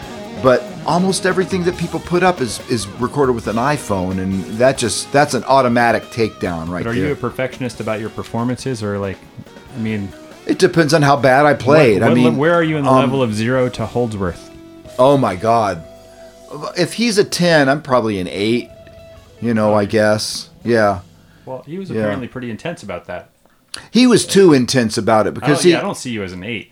I'm an eight. He he. I just keep my mouth shut about it. Um, Right. the only thing that makes me an, an eight is that I don't go around telling everybody how terrible I was and make them feel bad that they liked it. You know, Right. whereas whereas with if someone told Holdsworth, "Oh, you played great tonight. I really enjoyed the concert," he would say, "Oh God, you must be deaf." You know, or or or you know, I'm sorry, I sucked so bad, and you you, you know you, you should feel bad now because you think it's good. You know, I, I just don't go that far. I'm polite. I say thank you. I really appreciate it. Would you like to buy a CD? I'm not going to advertise the fact that I didn't that think because because every night for me is half creativity and half damage control, and it, it always will be that way for anybody that wants to get better. You're always going to play stuff that you didn't mean to play, and that doesn't necessarily mean that it sounds bad to the audience, but you know that you didn't get to the places you were trying to get to and you're upset about it or you might Yeah. made some mistakes that were really really obvious to you and maybe even to the band but you know that the audience never even heard it Yeah. and and so why make that a public event Well, your friends You will be like, "Do you think anyone in the audience could tell?" And you know, the answer is, "Well, not if they don't have anything to A B it to, but if if, Yeah. Mm-hmm. if someone had a decent ear and they could A B, Then they probably would be able to tell. versus a Yeah. not quite so good, then Yeah. they probably could say, "Hey, that Yeah. that glass of wine is a little better than the other one." yeah like like my guys in the band hear me play every night they know when i've had a bad night and when i've had a good night and and i don't ha- even have to broadcast it to them they know they hear it and and they see me like looking a little depressed and they know yeah you know he didn't have a very good night tonight um, but they don't care because to them the difference between my good nights and bad nights are not nearly what they are to me So, yeah, no one cares Yeah. except for us, right? yeah exactly Did you ever play Um, with Holdsworth in the audience watching you? yeah a bunch how- of times Does that make you more self-conscious, or Well, I mean, anytime you're playing and someone else is in the audience that you know is a really good player, it it's human nature to to to let it make you nervous. And and you know, I'd lo- love to say that I've gone past that point, but I haven't, and I don't. I'm not sure anybody has. I've Yeah, played. no in, one knows. I mean, I've played in, in front of Joe Zawinul. I mean, when I think about it, here's a guy who was listening to Wayne Shorter play for 10 years, and now he's listening to me. I mean, how's it going to Yeah. make me feel? I, I, I'm just not, I'm nowhere on near the level of Wayne Shorter as an improviser. Well, it's so, more nerve wracking if Joe's sitting at a table having a cocktail watch you than if you're actually playing with him on stage. Actually, he did. That's how I got the Yeah. gig. See, that would was be nerve-wracking. He came. He came to hear uh, Jeff Berlin's band because he was looking for a replacement for Jaco, and I was in that band. That's when Joe, Joe heard me play, and he liked my playing, and that's why he called me because from that night. But he ended up hiring Victor Bailey instead of Jeff. But later, when he needed a guitar player, he remembered that night, and he remembered hearing me play with Jeff, and he dug my playing. So, you know, I got And the gig. Yeah, we all. Yeah, But anyway, yeah, I mean, I think that anybody, any anybody that's playing in front of somebody that they really respect. I mean, I know McLaughlin has come to see me three or four times. Bruce Forman. I mean, lots of guys, lots of guys, heavy players, and I know, like in the back of my mind, I'm thinking, well, if I do make a phrasing flub, you know, and I end a phrase awkwardly, they will definitely hear it. you know? Dismount. And yeah, they- 2.7. Yeah, they're going to hear it and they're going to know, yeah, that was definitely not something he meant to play and they're going to they're to hear those mistakes and and yeah, Yeah. of course that makes you a little bit more self-conscious about what you play, unfortunately. Yeah, we've all been there. Yeah. There's, your podcast is funny with um, Bruce Forman and uh, and with Troy McCubbin, the three Yeah. of you. And he, I think you were, were you telling me once that Holter was like, Scott, why are you here? You're gonna make me play. I'm too self conscious. To leave. Yeah, and he has told me that before when I come and hear him. And sometimes I feel like telling that to other guitar players. It's like, ah, you're here. That means I'm going to play like crap. And and Yeah, you it's a thing we all all of us guitar players share. You know. it's not just guitar players. Yeah, it's musicians. Any, it's any musician that you know. I'm I'm sure that just about any sax player would get nervous if Chris Potter walked in and yeah. like, what are you gonna do? I'll do the best I can. I had to play a solo after that guy on an album one time on Yeah. this Brazilian um, guitar player did an album and he hired Chris Potter and Chris Potter played this big minute and a half long solo and then my solo was like about 30 seconds after his and I'm like what am I Oh going to do man, after I just remembered like I think the worst solo I ever played was when Alphonso Johnson and Rod Morgenstein suddenly appeared at the monitor board right next to my amp. Hey, let's see what's going on here. Uh-huh. And it was like I like had the wrong guitar on. Like I, I was wanting to do it on the strap, but I had the Telecaster on. And it was a big open long solo, like Yeah. wide open. Man. it was like, give me one more shot. Yeah. Well, we all, you know, I always tell that story about when I was overdubbing at Joe's place and I played this one line and I said, "No, I don't like that." And he said, "Well, what the fuck did you play it for then?"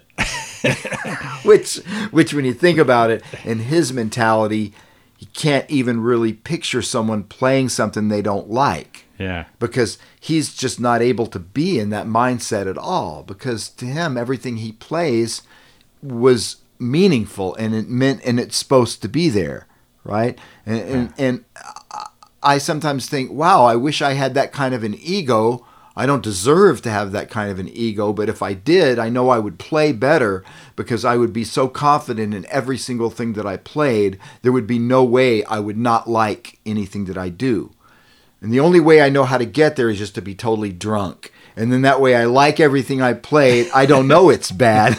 it was probably bad, but I just don't know it.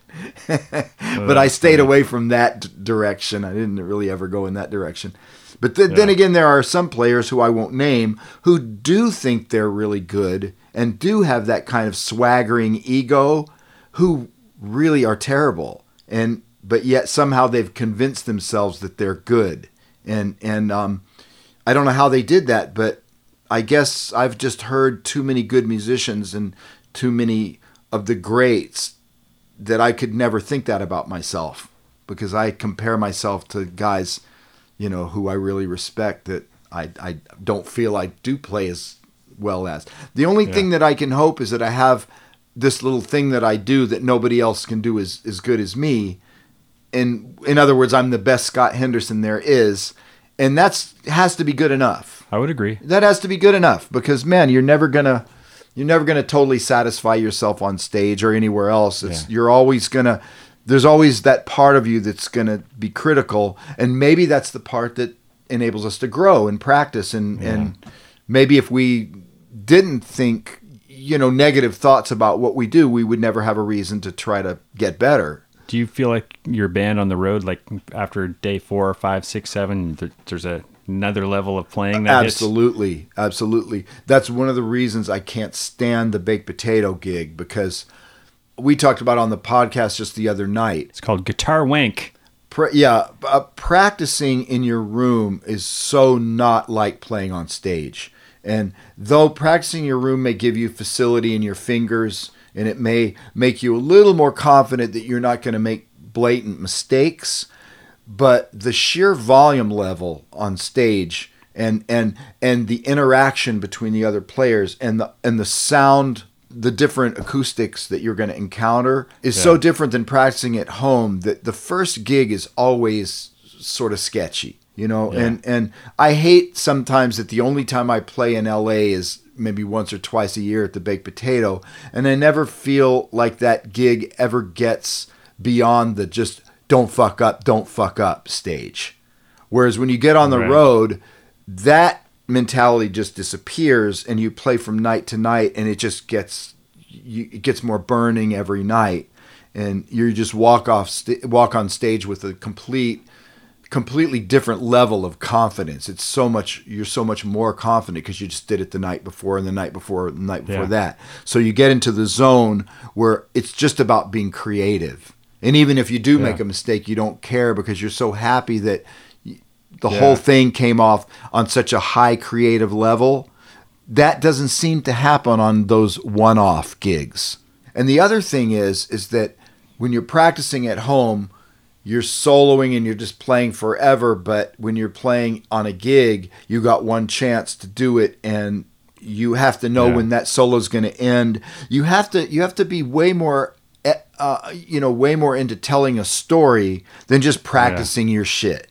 You know, That's like me at a jazz gig because I keep taking just trying to get one good chorus on a jazz standard. I'm like, wait, give me one You more try. what? I'm Shit, not give like me one that, more man. chorus. I give up. I like. I know when it's time to stop soloing, and I give up, and, and then I just go, okay, well, that wasn't a good solo.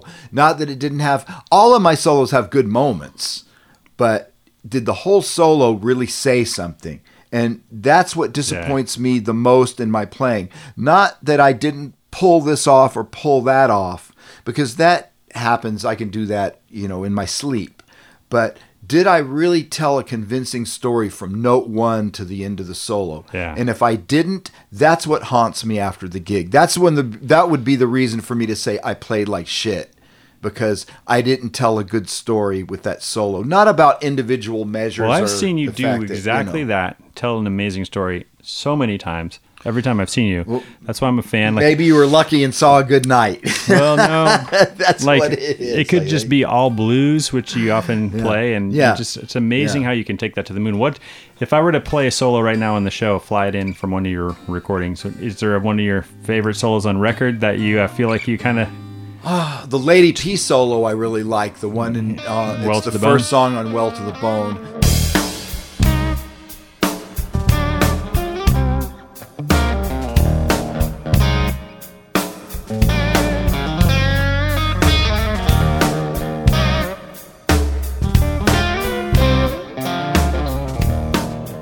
That solo had a nice curve to it. It kind of develops Yeah. and and it's it, it starts out really vibey and bluesy and then and then some chops come in but it never goes to that excessive level which I tend to do sometimes where it's just fast for the sake of being fast and I've been guilty as the next guy of, of doing that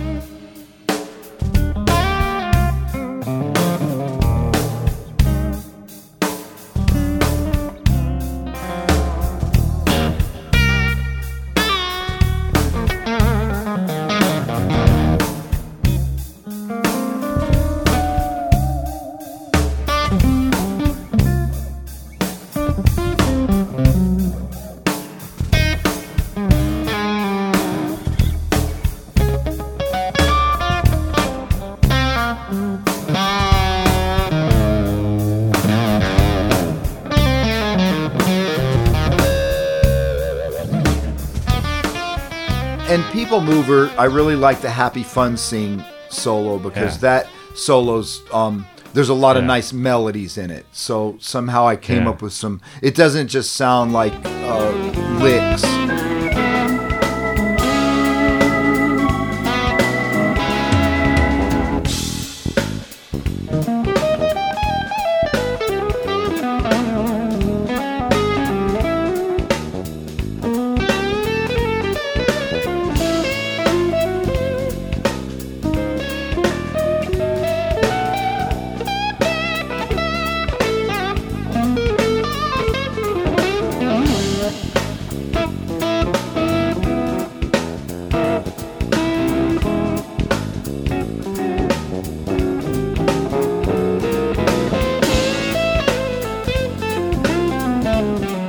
That's the beautiful know, one that I thought was like a fuzz pedal, but just Yeah, now you yeah. said it was the It's Rotobone. Rotobone pedal. Yeah.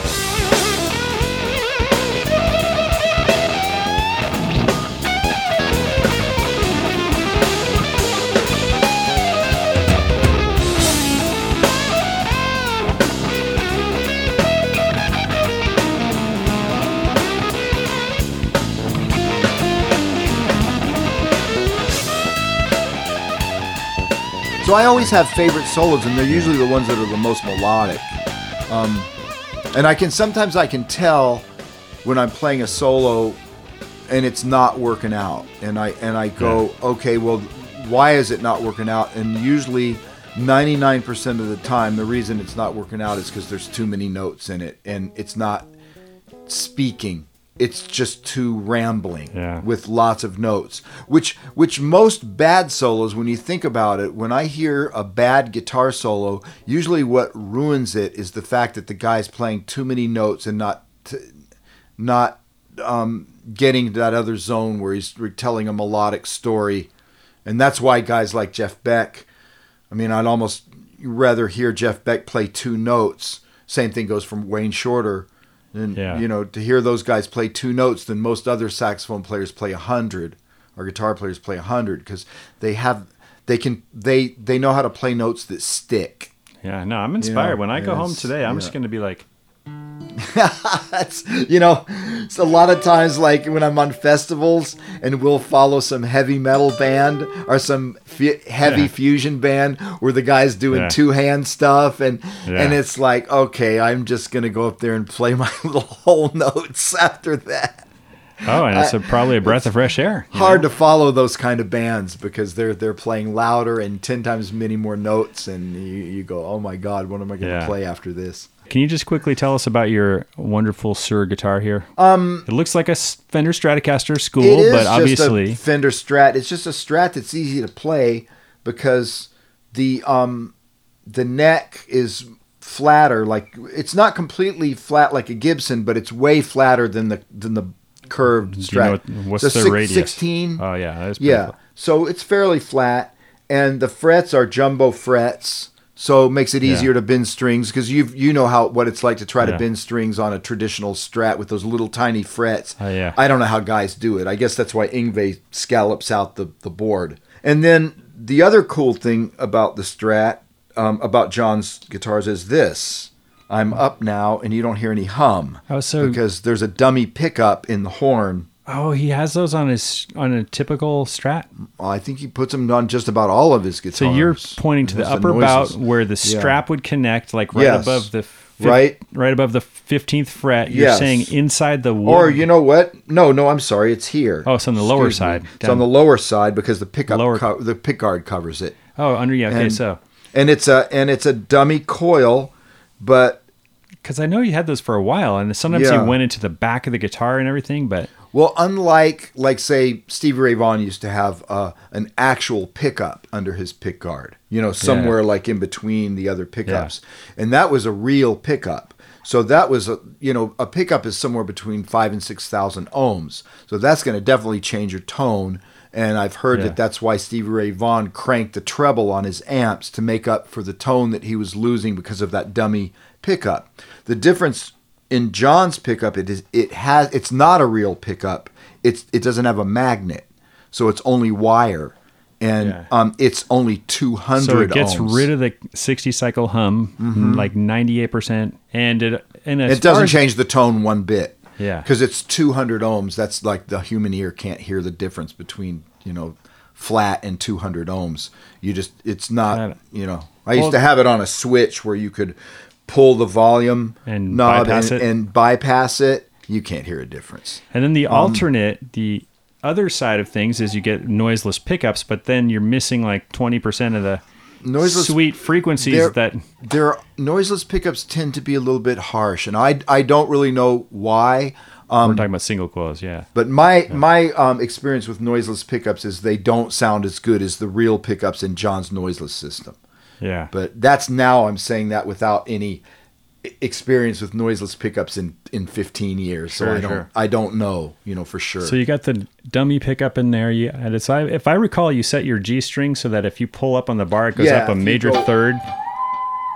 Like you If I- are not messing around, folks. This is a floating tremolo for you right here. It's it's actually um, you know I tune it with a tuner so that when I plug all when I when I pull all the way up on the bar, it's it's actually a perfect yeah. major third. yeah, it's you know, beautiful. and and it's nice because you can just you know there's so, sometimes I have certain intervals on the G string that I want to pull up to exactly the right Yeah. note, and Can you show us the using Of- that major third in well, I mean, a if line? right there. yeah, and that could be G. That could be G major or that could be E minor. Yeah, uh, yeah. Right, That's very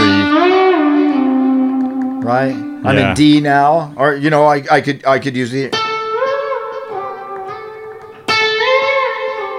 And Yeah. wherever you want to use it, Yeah, just you know, I don't do it a lot, but um, main the main point is that the bridge is floating because you can't really do Yeah. a vibrato if the bridge if you've got it hardtailed Yeah, if it the only goes the body, flat. If it only goes flat, yeah. and then you hear that knocking. right you know and i don't i don't use the bar as much as i used to but i still use it. I mean i still do these kind Yeah. of things that are instead of going Yeah, a slide i go yeah, i do that a lot and and and just these little things that are or whatever Yeah. you know? I just went yeah Yeah. just these little nuances that you know and i'm sure you know um richie blackmore and jeff beck did them long before i e- ever did but Yeah. Well, part very- of the part of the bar is you know enjoying that that rubbery type of slide guitar thing and i've always loved slide guitar I was just never any good at it So tell me about your actual bar. It looks like a little it's thicker, and shorter thicker and shorter. Like to, Yeah. to me, this is one of those things. Why don't more guitars have a shorter bar like that? Well, the reason it's short is so you can you can hold it in your hand doesn't make the guitar go out of tune. Because if you put the weight on your hand, uh, if you Yeah. put the weight of your hand on one of those really long bars, it's going to go flat. Yeah, and then it pushes your pick way up to. Yeah, and then it, you're going to be picking up here, which doesn't sound good. So now the know. the tip of your bar is like if you swing it over to the pickups, it just It's about if it, the the very tip of the bar hits the pole of the D string on the the um, middle pickup. yeah yeah. If you went straight down from the tip, it you hit the middle pickup. Yeah, and it's about in in the in the in the the height of the tip of the bar is about two inches from the yeah. You got guard. that thing bent to Yeah. the sky. So so yeah, so you you you can hold it in your hand and you. Did you Yeah, come up with thing- that bar shape with you, John? The two? No, or- no, that's kind of normal. One thing I do notice though is you lose a little tone. Um, that's why I don't hold the bar in my hand as, as much as I used to. Because here, let me plug in this little thing, and you'll probably hear the tonal difference. I know I hear it. Oh, you're um, you're saying if you are playing and the, you're holding the bar, you're kind of dampening the vibrations Yeah, a little bit. you bit. dampen the tone a little bit. Like if I play a note here, you're holding right the now bar right now. I'm now. holding the bar in my hand. I just picked it. Now I'm hitting it with my fingers. yeah. But if I actually pick back here, now you drop the bar. the bar, the note sounds better. Yeah. So you you lose a little bit of tone by keeping the bar in your hand and picking Yeah. between the neck pickup and the middle pickup. Yeah. I would prefer not to have the bar in my hand and pick between the nettle, uh, the Yeah. the middle and the in the bridge pickup. This is where I usually pick. Yeah. Yeah. So I don't hold the bar Yeah. in my hand as much as I used to. But I know if I know if I'm going to use it, then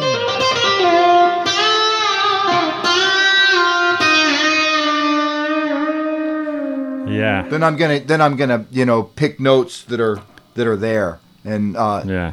that's that's all right. I don't mind losing a little bit of tone to get the elasticity of those notes, you know, which is Yeah. kind of cool. And you know. throw in a lot of pluck notes when you could pi easily pick them. You just like the sound of your fingertips. But what kind of pick do you actually use? I'm using a Fender Heavy, but I'm using the the the uh, the, of big ro- end of one it. of the round ends. Qu- Quite a difference in tone because Yeah. if you hear this, and now I'll play with the pointy end.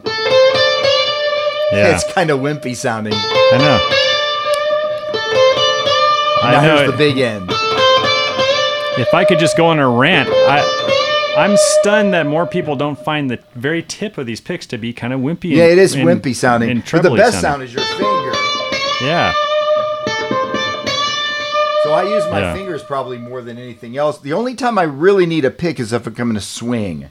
I Yeah. can't swing with my fingers.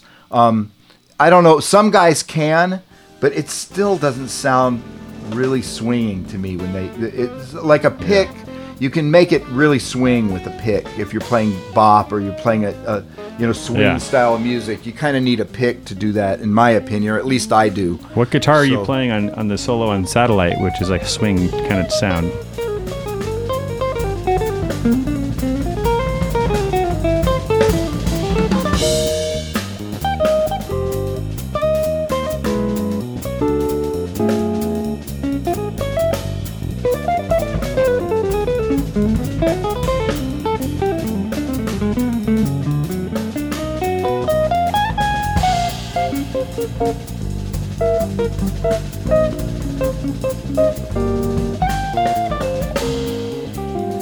Oh, that's a D'Angelico. It's a it's a rented.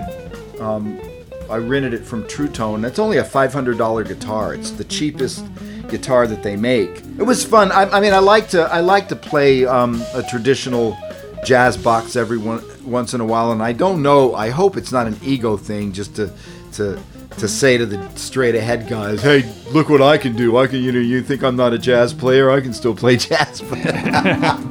I, it's not out of ego. It's just because I really am a big fan of, of, of traditional jazz guitar. I love it. Yeah. I just sort of chose not to have the love of jazz change I the mean- way I've been playing since I was a kid. I've always Don't worry, played we, rock we know that. Bruce Forman heard that solo and he's like, "Damn it, yeah. he can play jazz." Yeah, no, that I mean, Bruce actually did like that solo, and he he told me he liked it. But I, I think you know people people sort of expect you to change your tone as you change the kind of music that you like, and and I don't know, it never even once Yeah. occurred to me that because I started listening to jazz that I would change the sound of my guitar like like you know like go to a completely different instrument stop playing Yeah. synthesizer and start playing acoustic piano like no You're the guy, man. That's why I say it, man. You got your single coils, huge distortion, huge tone. well there's other notes. guys there's other guys out there. Oz Noy and and Wayne Krantz But they're the um, next generation, just like slightly, slightly they are behind you. When when I think about it, I'm probably one of the first guys to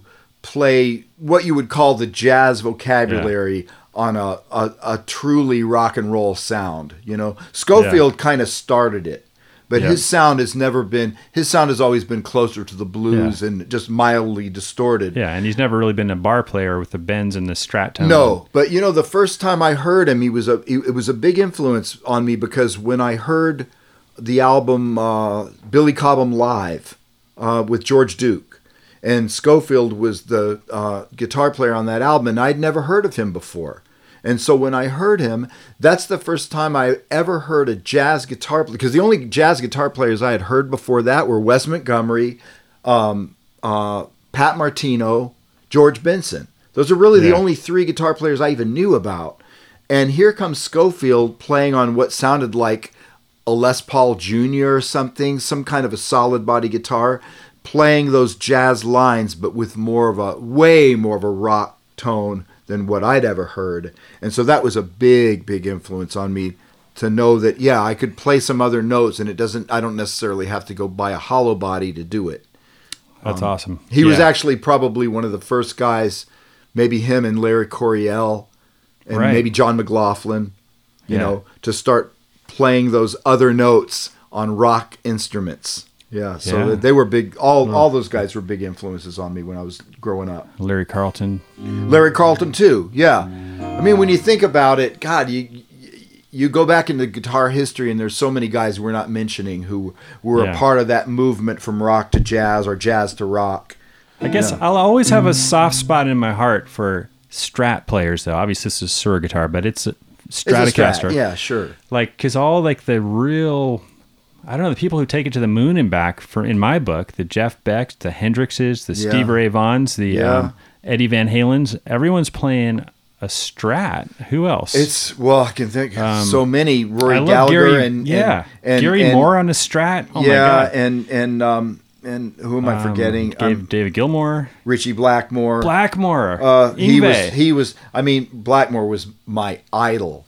The Yeah. whole growing up, my whole growing up period. He's the guy who really taught me how to play the guitar. I learned more licks from Blackmore and more riffs and more this and that from Blackmore. I can still play most of them. I can still play. Uh, uh, where's that? Uh, so, mm, uh, the. No, that's way Yeah.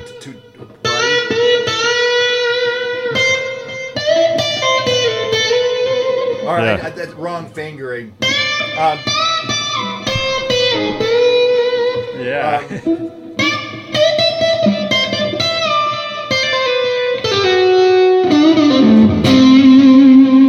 yeah.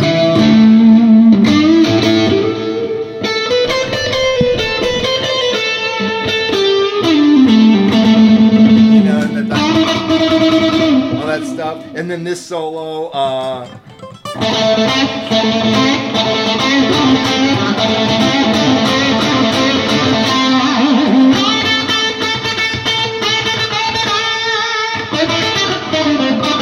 that, thing, and the one that goes. Uh,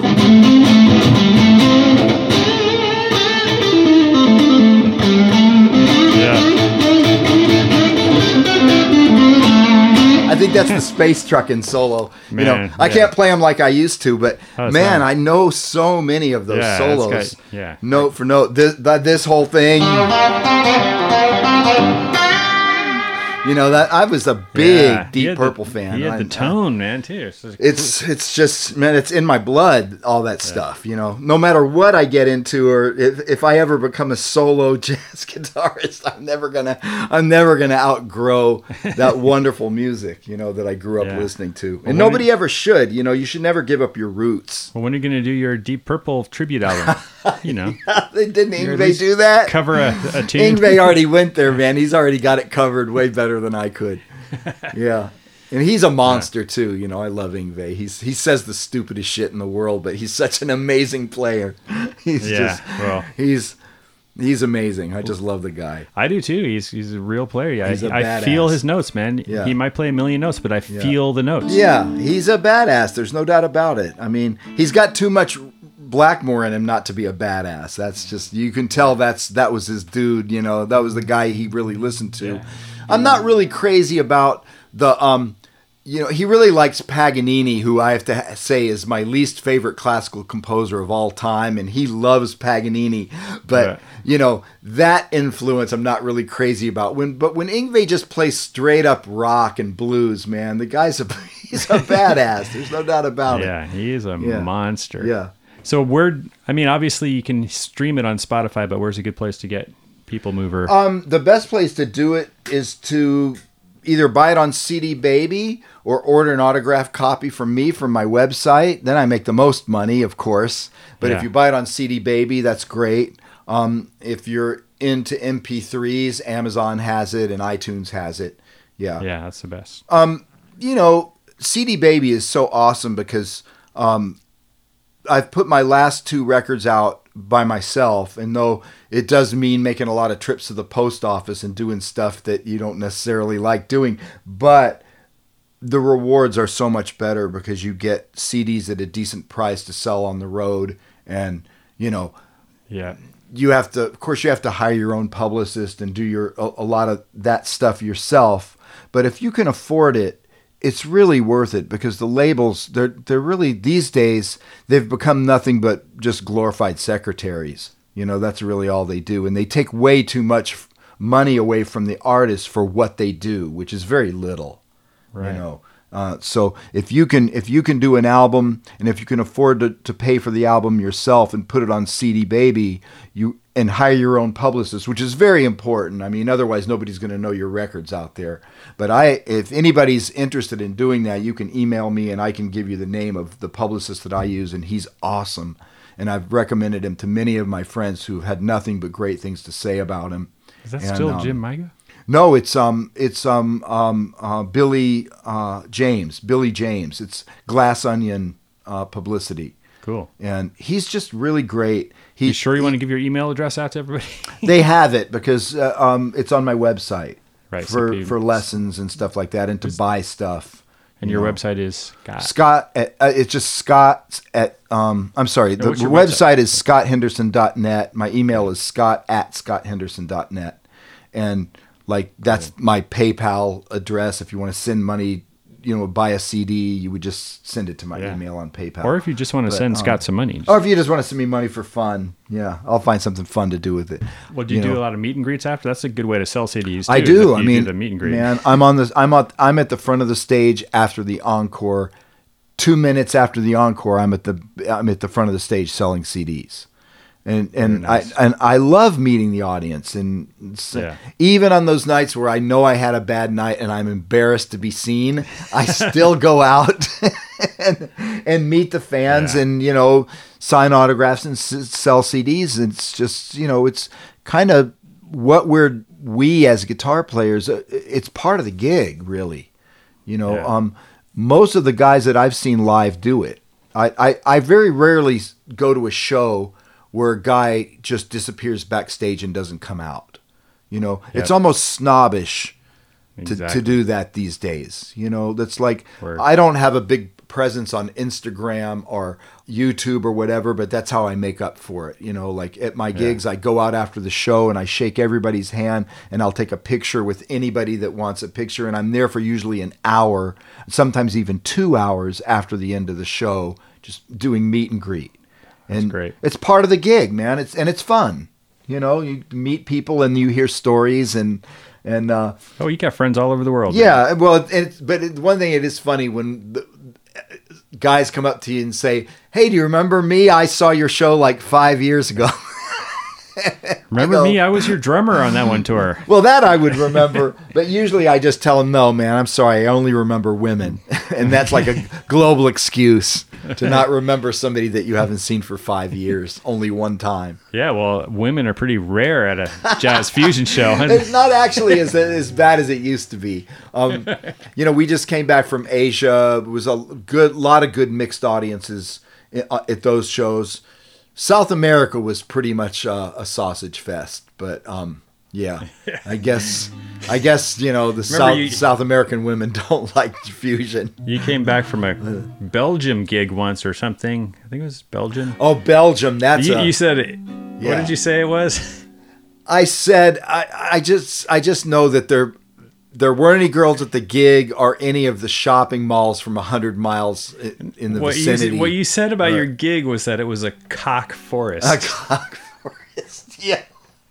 Well, that that's this club that we play sometimes in Belgium. Um, in in Brussels, it's called the Route 66. You've never played there?